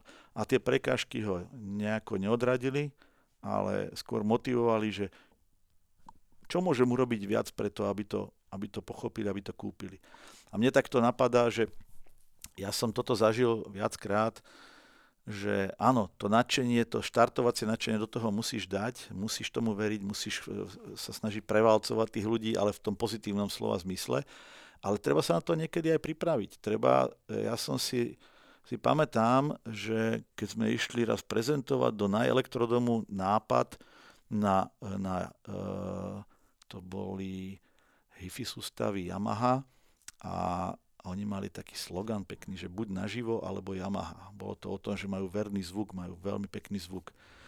A mne vtedy napadla vec, ktorá z hodou okolností na Zlatom Klinci bola vtedy ešte kategória, že čierno-biela reklama, to znie dneska celkom srandovne, ale že tam sa zvlášť posudzovala čierno-biela reklama. A mne vtedy napadol taký jednoduchý vizuál, že mal si dva stĺpce, taký biely a čierny, ako celý vizuál, celý print bol taký, že dva stĺpce a v jednom boli, a v oboch boli speváci, interpreti rôzni. Akurát, keď si sa lepšie pozrel, tak v tom ľavom, v tom bielom boli takí, čo ešte žijú, a v tom pravom, v tom čiernom boli takí, ktorí už to mali za sebou, a tam dole bol len taký slogan buď naživo, alebo Yamaha. A to bolo o tom, že tých druhých si už naživo môžeš pustiť len cez Yamahu. No a toto získalo Zlatý Klinec. A samozrejme, to nebola doba, že by, ja neviem, aj akokoľvek Elektrodom trebárs bol známy tým, že podporovali kreativitu a v rádiu mávali vždy zaujímavé džingle, ale to nebolo obdobie, že by takéto inzeráty bez produktu, bez toho, aby si tam ukázal velikánsku Yamahu niekde a písalo o nejakých parametroch, to nebolo obdobie, že by ti to vtedy prešlo len tak, to bol nejaký 99. rok. Ja som spravil to, že najprv som musel brutálne bojovať v agentúre, aby mi to tam akože nedali nejaké takéto veci a nejak som to vybojoval. A hovorím si, kurník šopa, aby to dobre dopadlo, tak ja som normálne si urobil diablovho advokáta, ja som hľadal otázky, na ktorých to ten klient môže zhodiť. Ja som si spísal 10 nejakých otázok, že čo by mi mohli vytknúť a ako by som im mal na to odpovedať, aby pochopili, že takto je to dobré. A takto pripravený som šiel na prezentáciu, ukázal som im to, a oni mi dali ani jednu otázku a povedali, že OK, super, výborne, ideme do toho. A ja si myslím, že to čiastočne bolo aj o tom, že som bol na to pripravený a že to bolo cítiť, že ten nápad, že mu verím a oni ho kúpili. Takže sa na to treba niekedy normálne že aj pripraviť. Z môjho videnia sveta a vnímania sveta je to, čo si spravil. V zásade to, že ty si cez podvedomie a vesmír poslal tým ľuďom informáciu, že v zásade toto sú odpovede na vaše otázky a oni ich tým pádom nepotrebovali ani pokladať, lebo oni ich dostali v tej tvojej príprave. Jerguš, trafil si to, vtedy som to takto nevnímal, ale áno, aj ja tieto nejaké vesmírne energetické veci vnímam a áno, ja by som to kľudne takto interpretoval dneska tiež, že ono sa to k ním nejako dostalo. Či už cez to vyžarovanie, cez ten pocit toho, ale... No a hovorím, skončilo to Zlatým Klincom, takže tá satisfakcia prišla a ten nápad v podstate dodnes, keď sa na ten vizuál pozriem, hoci to má 20 rokov, tak je to pozerateľný vizuál stále. Je nadčasový. Áno, áno. Že toto naozaj s tým sloganom, ktorý tam bol, tak to, ako sa hovorí ľudovo, zapasalo, tak je na šerbel, že proste to naozaj fituje a... A kedykoľvek ho použiješ, tak ten vizuál je akoby aktívny stále. Ešte musíš trošku zupdatovať možno tých v tom bielom. Áno, áno, presne. Presne to trošku prefiltrovať ešte, len doba to posunula. Áno, áno, áno. Ale to áno. Jergy Talks vám prináša Jerguš Holéci v spolupráci s Actuality.sk. Ako sa tvorí idea? Ako to robíš ty? No. Tak... Prepač, nech sa páči. Možno to rozšírim tú otázku, že jedna vec je idea a ono to môže byť veľmi podobné a buď mi to potvrdíš alebo vyvrátiš, ale ideš písať text. My sme v úvode hovorili, že si napísal knižku a že píšeš aj texty pesničiek. A máš prázdny list pred sebou a máš napísať text. Ako toto tvoríš? S tými textami som to mal relatívne jednoduché v tom, že ja som v podstate nikdy nepísal len tak. Väčšinou to bolo, že som niečo tým riešil, že som si potreboval, ja som tak si hovoril kedysi, že dobré radosti prežívam a smutky hádžem na papier, takže OK, bolo to také v odzovkách tragické, som sa opúšťal v tých básničkách, lebo som tam riešil nejaké trampoty a niekedy to bolo také naozaj, že také bolestinské a keď sa na to pozriem s odstupom času, tak už je mi to skôr smiešné, ale vtedy to splnilo tú rolu a to znamená, že nejaká tá psychohygiena, alebo niečo som tým, niečo som tým odfiltroval a vybavil, vyriešil. A niekedy to bolo také, že to aj oslovilo a že to zaujalo a fajn, veď pesnička pre Hex to bola tvrdo odžitá záležitosť. A hovorí sa aj, že tie zažité veci, keď sa to podarí potom dobre otextovať, tak to jednoducho funguje, že to tam cítiš. No a tým pádom, čo sa týka, že mal som síce čistý papier, ale ten príbeh tam, kde si bol a ja som si ho vlastne cez nejaké obrazy dával dokopy. Toto bolo gro mojej tvorby, hoci neskôr už to boli aj také situácie, ktoré trochu vychádzali aj z nejakých, že som si niečo nafabuloval, ale vždy to malo nejak okrajov sa to dotýkalo reálneho sveta, že som niečo podobné zažil, alebo chcel zažiť, alebo neviem čo. Takže tam sa to tvorilo takto. Pri reklame, tam by som povedal, že tam je to zložitejšie a tam to bolo napríklad veľa o tom, že veľa som sa venoval aj v minulosti téme brainstormingu, aj som si vyvinul takú nejakú vlastnú metódu, ktorú som potom v rôznych agentúrach sa snažil aj učiť alebo posunúť ďalej, že nehal som si ju pre seba, ale že to bolo o rôznych technikách, o rôznych postupoch, to by bolo asi nadlhšie. Vidím, že si píšeš nejakú poznámočku, možno ak je nejaká podotázka sem s ňou, ale teda, že pri pesničkách to bolo takto, že tam som jednoducho čerpal z zažitého a to ma katapultovalo k písaniu. Áno, písal som si poznámku a mám také pojitko o tom. A možno na prvý pohľad spojím niečo, čo nedáva zmysel. Neviem kresliť s tým, že vidím v obrazoch. Je tam nejaký dar, ktorý máš, že či je to zažitá situácia, alebo je to niečo, čo sa len má udiať, si vieš v tých obrazoch predstaviť? No, to si zase trafil, pretože takto vidím v obrazoch. Ja až tak v obrazoch nevidím. Ja vidím v textoch, ja vidím v slovách. Ja veľakrát začínam nejakým taglinom, nejakým nápadíkom. A ja zbožňujem sledovať art directorov. Mal som veľké šťastie na úžasných art directorov. Už som spomínal toho Rafa, Peťa Kačenku, Jonáša Karáska. Sledovať ich pri práci, to je zážitok. To bolo niečo neuveriteľné. S Rastom Záležákom sme dlhé roky súputničili a pripravili kopec pekného. A takto by som mohol menovať v ďalších agentúrach až po súčasnosť s Braňom Mladý.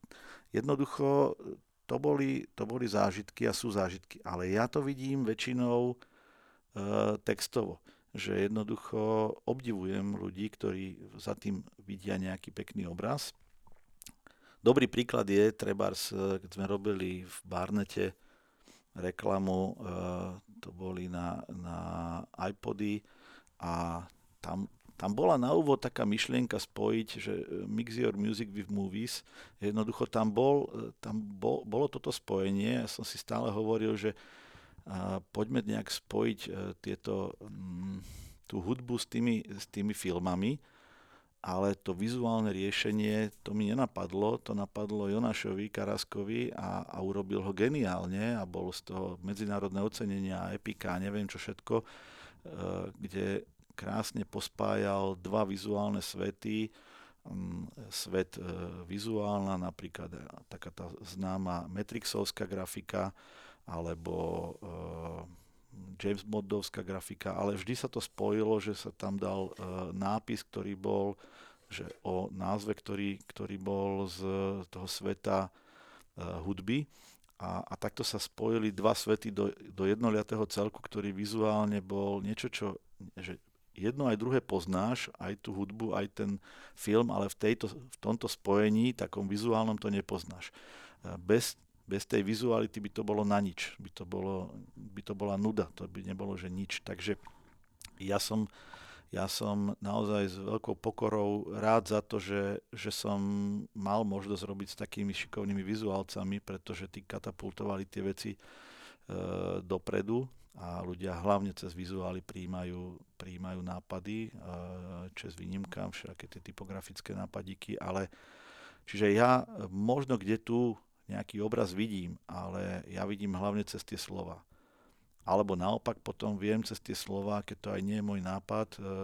Krásny príklad bol, Peťo Kačenka vymyslel úžasný, mali sme takú internú kreatívnu súťaž, Zlatý mozoček, a na Huberta Sereď vymyslel krásny inzerát, ktorý vychádzal z toho insightu, že keď otváraš šampanské a jednoducho ti ten štupel vystrelí, tak máš hore v strope máš také tie dierky, áno, máš tam také, a teraz, že keď sú tam, tak v podstate je tam tá stopa po tom produkte a nemusíš ten produkt vidieť niekedy. A bolo to o tom, že poďme to predať Hubertovi a bude to o nejakých oslavách, bujarích a tak ďalej a boli tam všaké takéto hlášky, keď oslava, tak poriadná, neviem čo. A vo finále to stále tak nejak krývalo a mne vtedy napadlo textovo, že sú chvíle, ktoré sa navždy vrijú do pamäti, lebo väčšinou to šampanské, aj keď voláme to šampanské, ale teda väčšinou toho Huberta otváraš, keď sa niečo deje, neotváraš to bežne, je to minimálne nejaká oslava rodinná alebo niečo. Nejaká udalosť. Áno, nejaká udalosť. A tá vetička sú chvíle, ktoré sa navždy vrijú do pamäti, potom dala vlastne rámec tomu, že sme potom pár rokov na tom stavali a aj rôzne historické udalosti sme spájali cez toho Huberta, získali sme s tým zlato v Portoroži a že tá vetička to potom potiahla ako ideu, ktorá to drží cez tie roky, ale nič to nemení na tom, že tu ten úvodný nápad bol Peťov a tá vizualita toho stropu, ako taký ten insight po tom produkte, že tam jednoducho pri oslave sa stane. Tá stopa po tom produkte bola takto a že niekedy to zase, že potom tým textom pekne dopovieš. Takže to je taká spomienka dávna tiež. Ako dôležité je podľa teba, ako veľmi je dôležité podľa teba vedieť vysvetliť svoju myšlienku. Mm-hmm. Kor v tomto biznise alebo v tom segmente, kde pôsobíš, kde ty to hovoríš, že tuto je nejaký ako keby idea maker, tuto je nejaký textár a tuto je niekto, kto to má zhmotniť do obrazu. Že ty tu ako keby, že tri rôzne svety musíš spojiť do jedného tak, aby si tí ľudia medzi sebou porozumeli. Že ty si to povedal, že v zásade väčšina ľudí, keď vidí nejaký vizuál, tak je s tým identifikovaná. Alebo teda je za to, alebo proti tomu, hej. Ale áno, akože väčšina populácie je vizuálnych, potom je časť auditívnych, čiže idú cez nejaké zvuky a potom sú tí pocitoví. Ale v tomto prípade, že tu máme niekoho, kto to vie vymysleť ako celok, niekto k tomu celku vie priradiť obraz a niekto k tomu obrazu a celku vie priradiť ešte tú textáciu toho, ktorá to celé či už zdôrazní, potrhne alebo zjednotí. Ako sa toto dá skombinovať, aby títo ľudia, ktorí sú z toho, čo sa bavíme, typologicky každý iný, aby spolu vedeli komunikovať a nájsť tú spoločnú reč a rozumeli si, čo ten druhý myslí? No, tu je veľmi jednoduchá odpoveď, ktorá možno bude znieť až tak klišoidne, ale v jednoduchosti je krása a my si tak vždy dávame takú skúšku správnosti aj pri tvorbe alebo v porotách rôznych kreatívnych súťaží, že ak to vieš jednoducho pomenovať ten nápad, ak to vieš jednoducho opísať, ak to nedokážeš v princípe opísať jednou, dvoma vetami, a tak tam niečo nehrá. Ten nápad väčšinou nesedí. Že aj keď si spomenieš, keď si videl nejaké pekné reklamy, ktoré ťa bavili, že si veľmi jednoducho vedel pomenovať to, čo sa ti tam páčilo, že si vedel tú pointu jednoducho pomenovať, že keď si hladný, nie si to ty a že teraz budú sa meniť tí ľudia na nejakých čudných ľudí, alebo že to sú veci, ktoré v podstate dávaš na prvú a vieš to pomenovať. A keď to nevieš pomenovať, tak už tam niečo nehrá. Už to je komplikované, už to je zložité, už to je viackroková kreativita, už tam musíš tie metafory, už sa v tom zamotávaš. A ja preto hovorím aj všade, kde som pôsobil, aj snažím sa aj teraz na kolegov pôsobiť, že keď sa aj bavíme na review nápadov, buďme na seba prísni a skúsme to naozaj čo najstručnejšie opísať. Nie nejak dlho o tom hovoriť, ale že v tej jednoduchosti je krása. Skús mi to povedať pár vetami, ideálne jednou, dvoma a buď to tam je, alebo to tam nie je. Potom sa môžeme baviť o exekúcii, o nejakých nuansách, o doľaďovaní scenára a o vizuality, ale pokiaľ tú big idea nevieš opísať jednoducho, tak máš prvú skúšku správnosti, že asi ešte nie si tam, skúsme znova. Skúsme to inak, pozrieme sa na to inak. Vytrvajme na tej ceste. Tak. Tá vytrvalosť je leitmotiv. No ale doba je rýchla. Dnešná doba tej vytrvalosti zase až tak nepraje a nechcem zase byť zlý aj na ten digitál, že tam je to celé také, že rýchlo obrátkové, že rýchlo to nasaďme, veď performuje, neperformuje, vymeňme to, že ono to trošku zvádza potom k takým, že my sme mesiac alebo dva vyvíjali nejaký vizuál, ktorý sme potom s veľkou bázňou dali na ten billboard a potom sme po ďalšom mesiaci zmerali, že čo to s tými ľuďmi urobilo, či si to všimli, nevšimli, či to si to zapamätali, čo si z toho zobrali, aké posolstvo. Dneska sa toto udeje celé, že strašne rýchlo a tým pádom je väčší tlak na tú rýchlosť ako na tú kvalitu. Tak česť, klobúk dole pred tými, ktorí ešte aj tú kvalitu vnímajú ako dôležitú stránku vecí, pretože toho vizuálneho smogu je habadej a nie len na billboardoch, ktoré to teraz schytávajú a teda sa pomaly ruší. Tak zakazovali banery. Tak, presne, že keby sa zakazovali banery, tak to by bolo zrazu pusto na internetoch a tým chcem povedať, že klobúk dole pre všetkými, ktorí to stále ešte chcú robiť dobre, poctivo a myslím tým nielen agentúry a tvorcov, ale aj klientov, ktorí chcú, aby tá značka sa nejak odlíšila pozitívne a niečo priniesla aj v komunikácii, niečo hodnotné, lebo je to tak trošku o tých značiek aj o tom, aby sa odmenili tomu divákovi, poslucháčovi za to, že mu chcú niečo predať, že chcú sa mu na chvíľku votrieť do jeho pozornosti a chcú mu povedať, že tá jeho banka má takúto hypotéku alebo ten jeho operátor má takéto bohovské dáta. Že aby ho trošku odmenili za to, že dobre, tak ja som ťa teraz 20 sekúnd bol ochotný počúvať, tak daj mi za to nejakú pointu alebo nejak ma obohať niečím. Pobav ma aspoň trošku, aby som nemal len pocit, že si ma len zneužil, že ja som práve bol pri tom médiu, kde si ty potreboval vyhlasovať do sveta. Hej, kde si ma našiel. Je to ako keby, keď sa na to pozriem aj z optiky možno toho klienta teraz, kde ja som ako keby skôr v rámci marketingu na tej klientskej strane, tak ono, to čo si pomenoval, že sa zrýchlila tá doba, že bol mesiac billboard a tak dneska sa to ráta v zásade v minútach, že algoritmy sociálnych sietí a všeobecne vyhodnocovania, samotné algoritmy, ani nie, že ty sa na to stihneš pozrieť, ale tie algoritmy na pozadí, keď sa budeme baviť, že Facebook je asi najznámejšia vec v tomto, tak v zásade ty tam nahodíš ako stránka nejaký post, a ak ti to od prvej sekundy neperformuje, tak on ti ho nebude zobrazovať ďalej, lebo proste v tom nevidí pridanú hodnotu sám pre seba, ten Facebook. Prečo by to mal vlastne promovať ďalej? Ako náhle to má nejakú organiku nebodaj, čo ako dneska už organika vo Facebooku je pomaly akože archaizmus, že to už ako o tom sa ani baviť pomaly nemusíme, tak vtedy to má chuť aj on zobrazovať, lebo vie, že tým nachytá pozornosť tých ľudí, ktorých on tam chce udržať čo najdlhšie. Takže toto je ako keby ten tlak tej ako keby časti médií, keď to tak nazvem, že prečo sa to zrýchluje. Na druhej strane tie médiá sú tlačené s tým spotrebiteľom, pretože oni ho tam chcú udržať.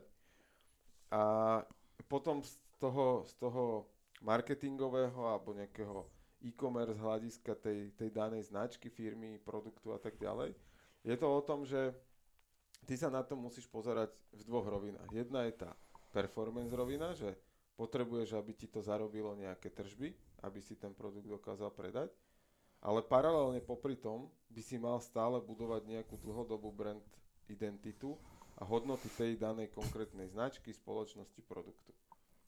A keď toto budeš robiť paralelne dostatočne dlho vedľa seba, tak a držať tú brand identitu a a tie performance kampane v tej chvíli môžeš ako keby relatívne rýchlo rotovať, tak vtedy to dohromady môže dávať ako keby dobrý výsledok, alebo z môjho pohľadu bude dávať dobrý výsledok z hľadiska toho, že ty toho spotrebiteľa držíš ako keby stále tou identitou a hodnotami značky, ktoré mu prezentuješ v rôznych formách, ale furt je to tá jedna značka, či už je to aj vizuálna identita a tak ďalej.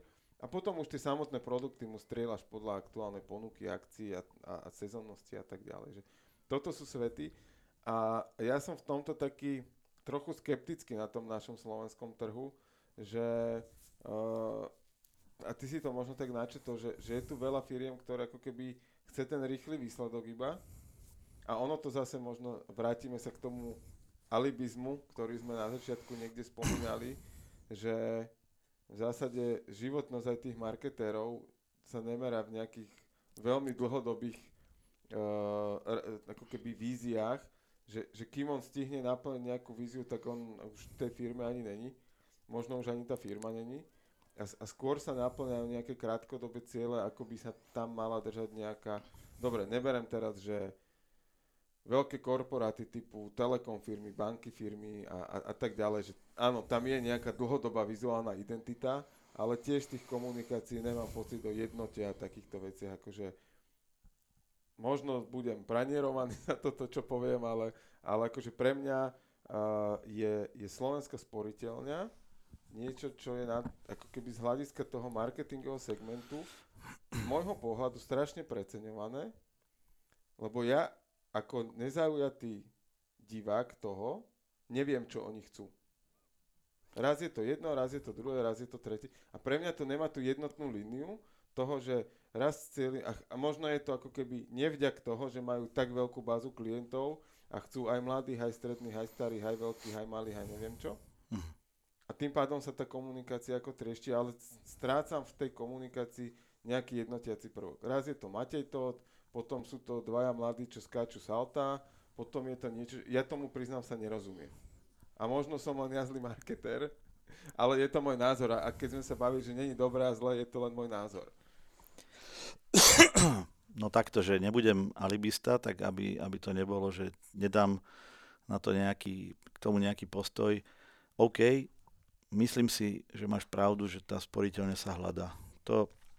To je zjavné a áno, od mladých skáčucich cez pani Žofiu, alebo jak sa volá, a až tak rôzne, že je tam cítiť nejaké hľadanie a uvidíme, kam sa dopracujú. Toto bolo ohlásené ako nový koncept a ja som zatiaľ z neho videl prvú vec, tento big movie, to veľké kino, ktoré bolo natočené uchvatne, to treba dať klobúk dole. Ale čo to bude komunikačne ponúkať s tým, že budúcnosť je naša, je pomerne jasné posolstvo, ale uvidí sa čas, najbližšie mesiace asi ukážu, ako sa to dá naplniť. Ono, samozrejme, že je ľahké skritizovať a je ľahké niečo ako odsúdiť. Je to... Ja si myslím, že ani ty si to nerobil s nejakým zlým úmyslom, že teraz ideme sa niečomu v úvodzovkách vysmieť alebo to pranierovať. Skôr je to v rovine, že naozaj tá reklama sa, alebo tá komunikácia sa robí akosi zložito. Dosť často je to akoby niečo vykalkulované, vykonštruované a o to lepšie, že sú tu aj značky, ktoré sa vracajú k nejakej jednoduchosti, k nejakej pointám. Ja som bol potešený, keď som bol teraz v porote Zlatého Klinca, že treba tak značka ako je ČSOB, ktorá pred pár rokmi bola, ja som ju vnímal ako tak veľmi konzervatívnu a takú, že tiež sa hľadala. Chvíľku to vyzeralo, že chce byť niečo ako Tatra Banka cez toho svojho Angličana, či čo to bol, tá ich tvár kampaní a také to bolo nejaké, že aj chceli byť ako Tatra Banka, vlastne neboli sami sebou. Teraz my sme mali v porote od značky ČSOB, či to bola banka alebo poisťovňa, my sme tam mali, ja neviem, 4-5 kampaní a všetky mali klince, shortlisty, či to boli ČSOB Maratón, Maratónske psy, kampaň oceňovaná v zahraničí, či to boli deň všetkých sviatočných, čo bol teraz dušičky máme, tak pred rokom kampaň na ČSOB poisťovňu, kde vlastne pomáhali tým sviatočným vodičom cez nejaké hodiny v autoškole, aby si, keď raz za rok výjdu autom von na dušičky, zapaliť sviečky, aby to nedopadlo tragicky. Alebo mali tam toho doktora Hausa a preventívne prehliadky. Čiže množstvo pekných vecí, ktoré, alebo audiotrack urobili vlastne na ČSOB poisťovňa v spolupráci s Horskou službou, urobili podcasty, kde 10 najzaujímavejších trás turistických vlastne nahovorili s vodcom horským.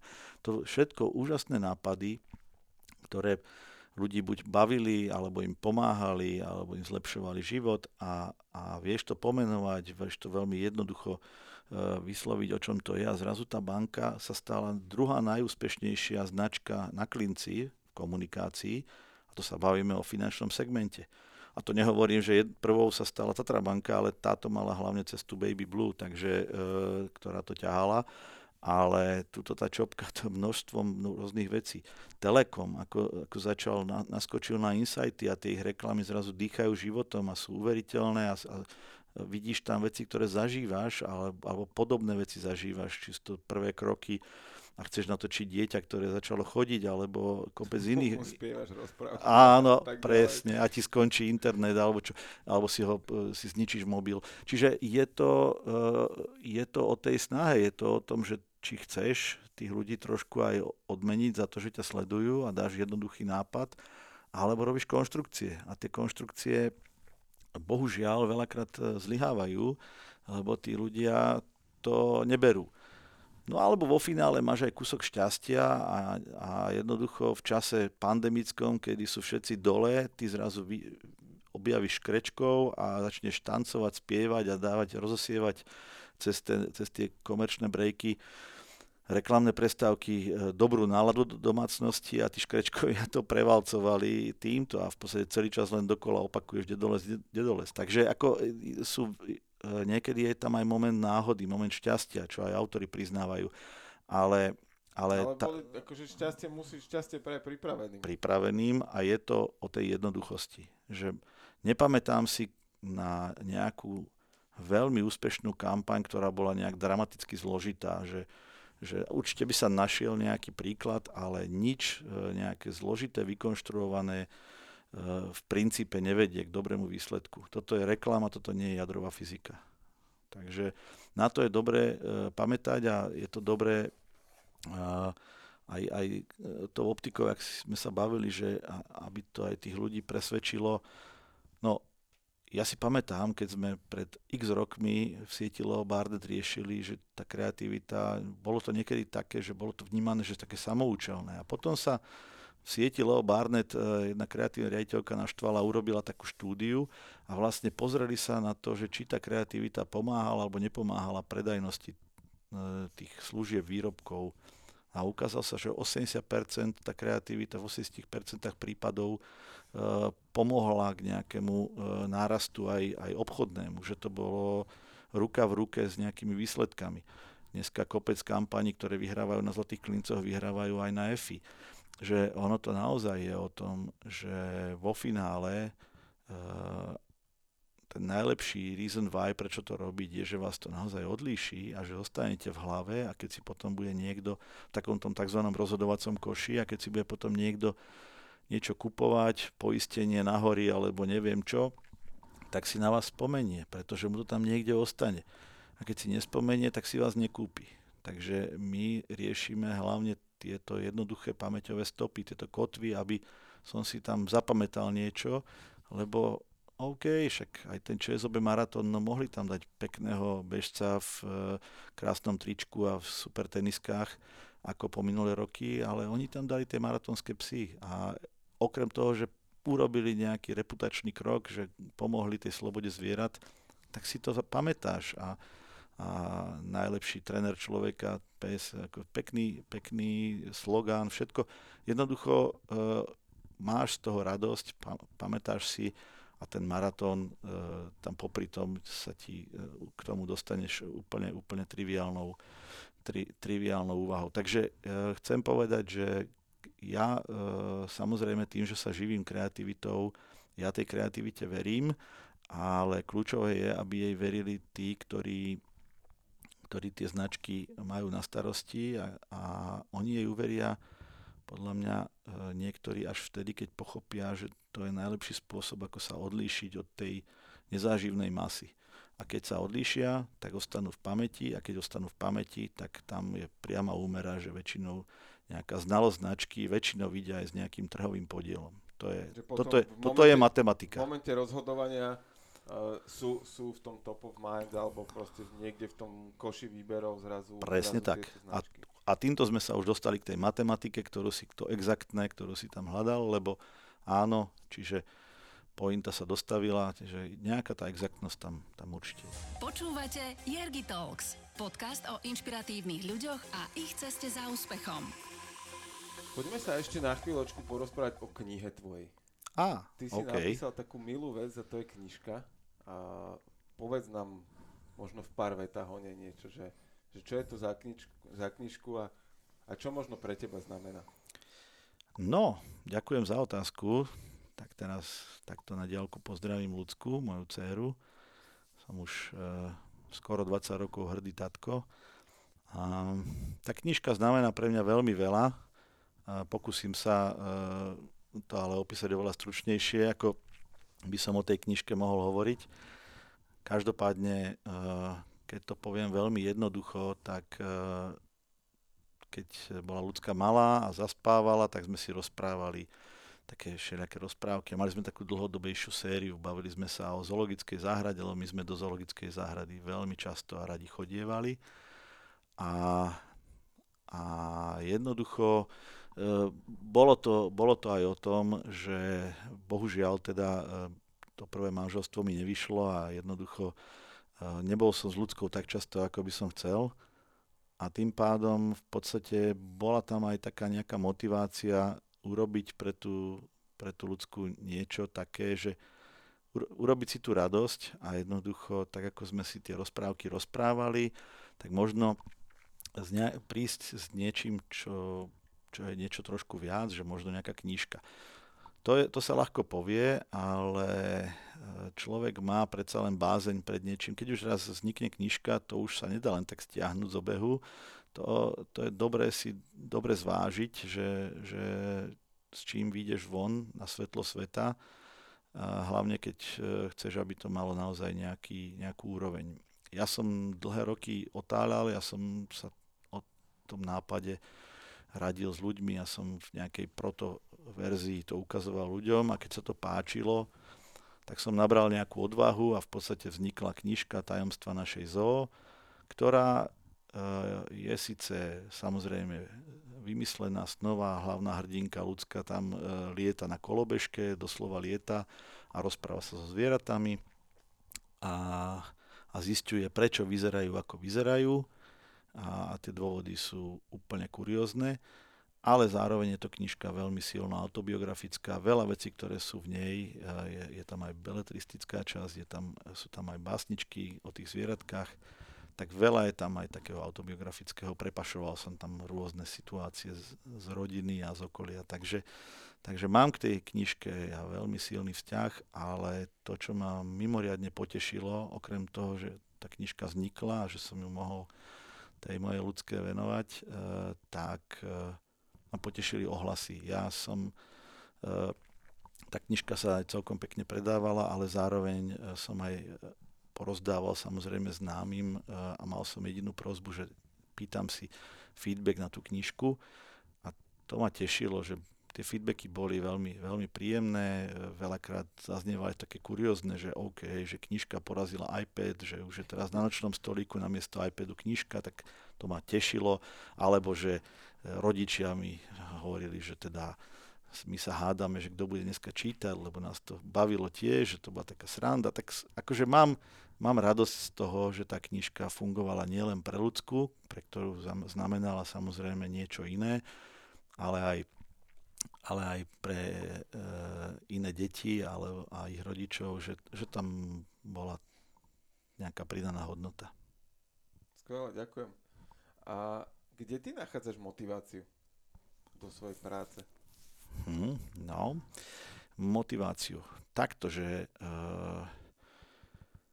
je to o tom, že v princípe mám to šťastie, že robím veci, ktoré ma bavia a ktoré robím rád, takže potom tá motivácia je jednoduchá. Chceš sa mať dobre v zmysle, že chceš zažívať radosť, chceš sa tešiť. Takže motivácia je jednoduchá. Keď ťa teší, že napíšeš, ja neviem, veselú básničku o chameleónovi, ktorý mení farby, lebo je to DJ Chameleón, alebo že vymýšľaš nejakú reklamu, ktorá zároveň nebude len v odzovkách reklama, ale pomôže, alebo pobaví, no tak máš z toho radosť a tá radosť je návyková vec. To sú endorfíny, to je jednoducho, to je jak s tým športom, že vieš, ty o tom vieš veľmi veľa. Takže tá motivácia je v tomto, jednoducho radosť. Robí to radosť mne a keď to robí aj radosť niekomu inému, tak to je super vec a tá lepšej motivácie niet. Ďakujem ti veľmi pekne, Vlado, za tvoj čas, za to, že si si ho spravil a že si sa podelil o svoje životné skúsenosti. Ja si myslím, že ten, kto pozorne počúval, tak mohol zachytiť veľa inšpiratívnych príbehov, stratégií, toho, ako sa veci dajú robiť. A želám ti, aby sa ti naďalej darilo dosahovať úspech, aby ťa tie tvoje kampane, ale aj ostatné aktivity, či už to budú texty, alebo čas s tvojimi najbližšími šport, naďalej bavili a aby si bol v živote spokojný. Takže ďakujem veľmi pekne. Ja ďakujem za pozvanie, ani som sa nenazdal, jak uleteli tie 2 hodiny, takže ďakujem pekne a budem dúfať, že niekomu tento náš diel niečo zaujímavé dá. Určite áno a vám, milí posluchači, želáme príjemný deň, dobrú chuť k obedu, dobrý večer, dobrú noc, dobré ráno, kedykoľvek nás počúvate. Majte skvelý deň. Do počutia. Jergy Talks vám prináša Jerguš Holéci v spolupráci s Actuality.sk.